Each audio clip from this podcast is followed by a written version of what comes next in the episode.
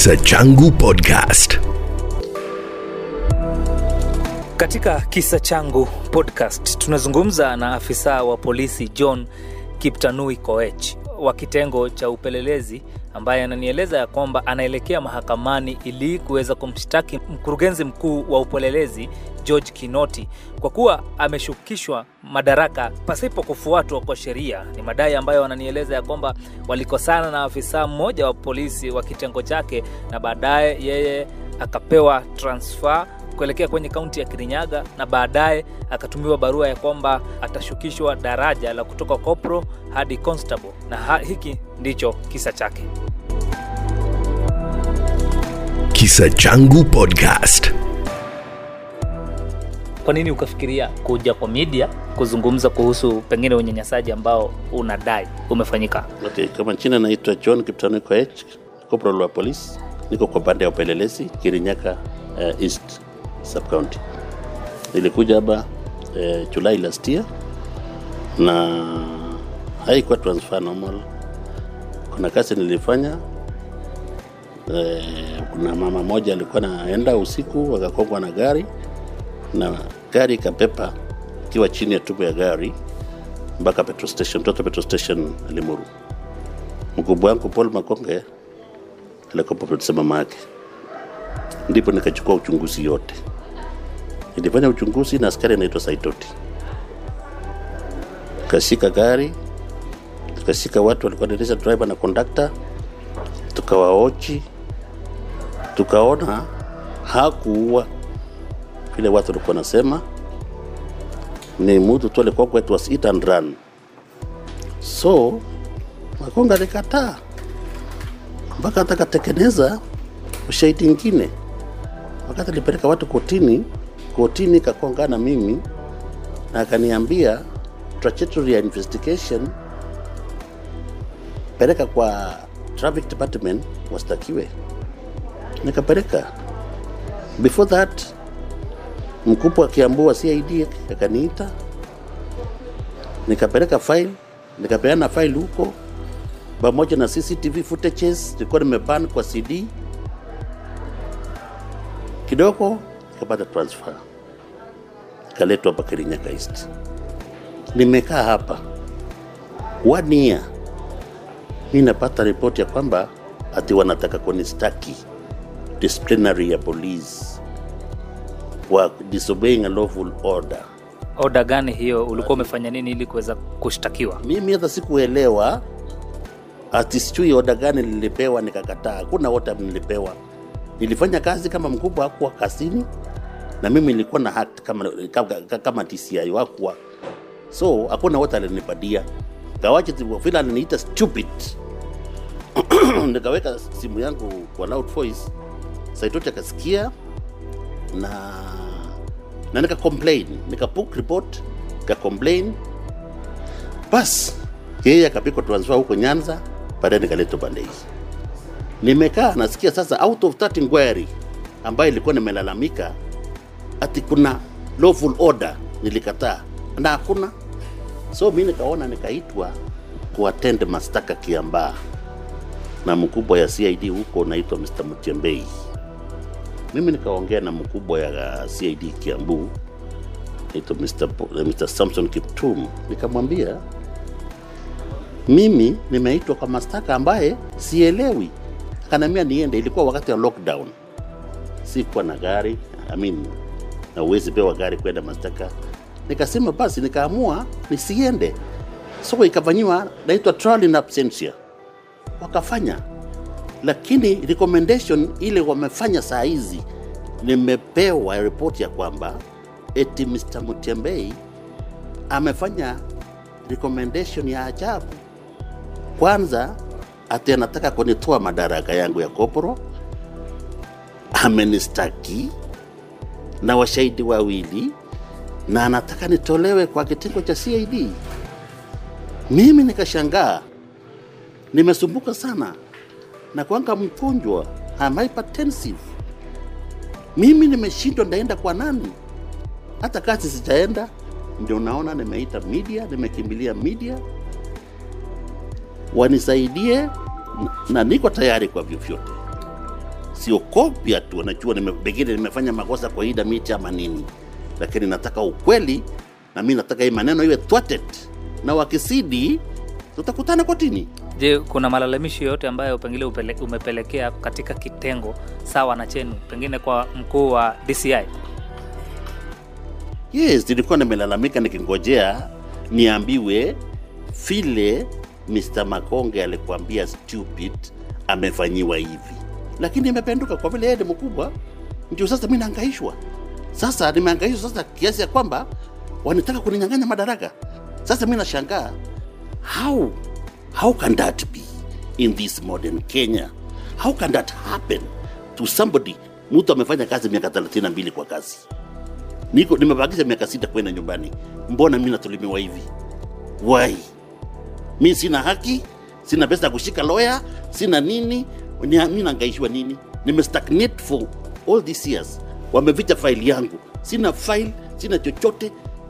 Mungu peke yake, ni Mungu tu minalilia na nyinyi. Kumekuwa na visa vya maafisa wa polisi kuuana, hasa pengine mapenzi ama pengine kuuana kwa sababu ya mambo tofauti tofauti. Je, je inaweza kuwa hii ni mojawapo ya vitu ambavyo pengine machangamoto ambazo mnapitia zinasababisha pengine mauaji kama haya kutoka? Yes, inaweza kuwa kwa vile mtu kama mimi ni mtu nimesoma, siwezi fanya kitu kama hiyo eh? Naona mimi nafunga tai, siwezi fanya kitu kama hiyo. Niko na family, niko na watoto yangu, niko na wazazi wangu, siwezi fanya kitu kama hiyo ushenzi. Afadhali nalamike, wakinishinda tutashindana na hawa yeah. Na siokopi ati wao sasa wanipressa hivi namna hii ati niwache kazi, ndawacha kazi kama nimekufa ama siku ile Mungu atasema niwache. Siwezi wacha hii kazi ya mtu. Yes, they cannot hawezi kunistress ni ati niwache kazi substantially. No, they, they have to explain because nilikataa kuattend mastaka ndio amenifanyia this grievous eh, recommendation. Huyo mtu ambaye lazima aitwe awe compel na aseme was it, was it to his satisfactory ndio afanye hiyo ama ni nini ilifanya nimefanya nini? I don't have any adverse records. I've never been a criminal in the police. I've never been warned in any manner style. How can this happen to me? They have alerted me that the result of the inquiry in which mr mutembei was carrying out he has recommended for reduction in rank to be transferred to general duties and I have been charged. I told my colleagues, this is harsh. Serious, this is harsh. I've worked in the service for 32 years. How can this happen to me? I was at Kiamba yesterday. I called Mr. Mutembei, who is apparently undergoing a uh, DCI's course. I called him and I tried to speak to him, but he could not. I mean, he could not talk to me. In the morning, I tried to call the CCO Kiambu, Mr. Samson Kiptum. He could not pick my phone, but I know the intention. I want what this the intention that it is malicious, harsh, and grievous. I mean, for somebody who has worked in this force or service for all these years, how can a person maybe apparently junior than me recommend this kind of nonsense? I call it nonsense. How can that? How can that happen? I don't fear anything whatsoever. I don't fear. We are in this world, not by chance, but by, by the will of God. I don't fear anything. That's why now I've run to the media to be assisted and to be thing to be thwarted. I want to remain with six years. Six years for me to go to my own home or on my own head. But my integrity, my integrity has been tarnished. And I'm ready to take this thing to the court. For any other person to understand that not all corporal or constables are not landed, but at least they know something. They know something. I've been reading papers and everything. I've trained myself to be somebody. I'm a father. I'm an husband. And furthermore, I'm a Kenyan. How can I be done to this? How can they do this to me? Somebody calling me, I can do this. Ati alikuwa nasema atanitendea. I'm waiting for you. I'm here. I'm not going anywhere. Come. You see, when you like this kind of manner, this kind of manner and style, where somebody is trying to show you that he knows who, that I don't know who, is a corporal, he can pin him down. This is the result of this. I'm mature enough. I cannot do this kind of nonsense, but I would rather fight them in court. I cannot literally say I want to resign and go when I've finished only six years. I cannot go home. They cannot do anything. And furthermore, I cannot work. I cannot go and work in that police station. They want to transfer me.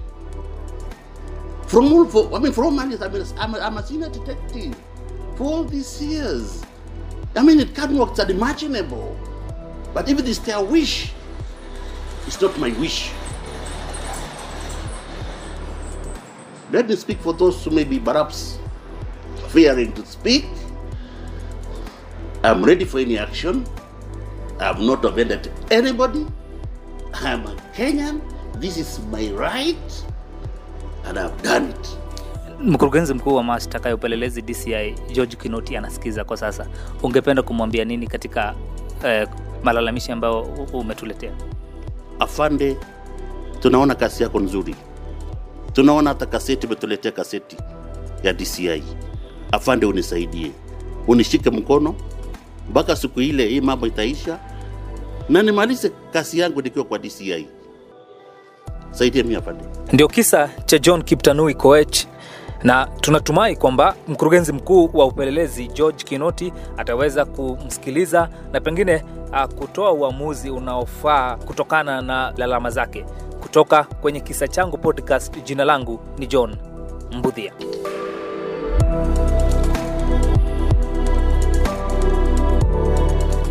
Kisa Changu Podcast.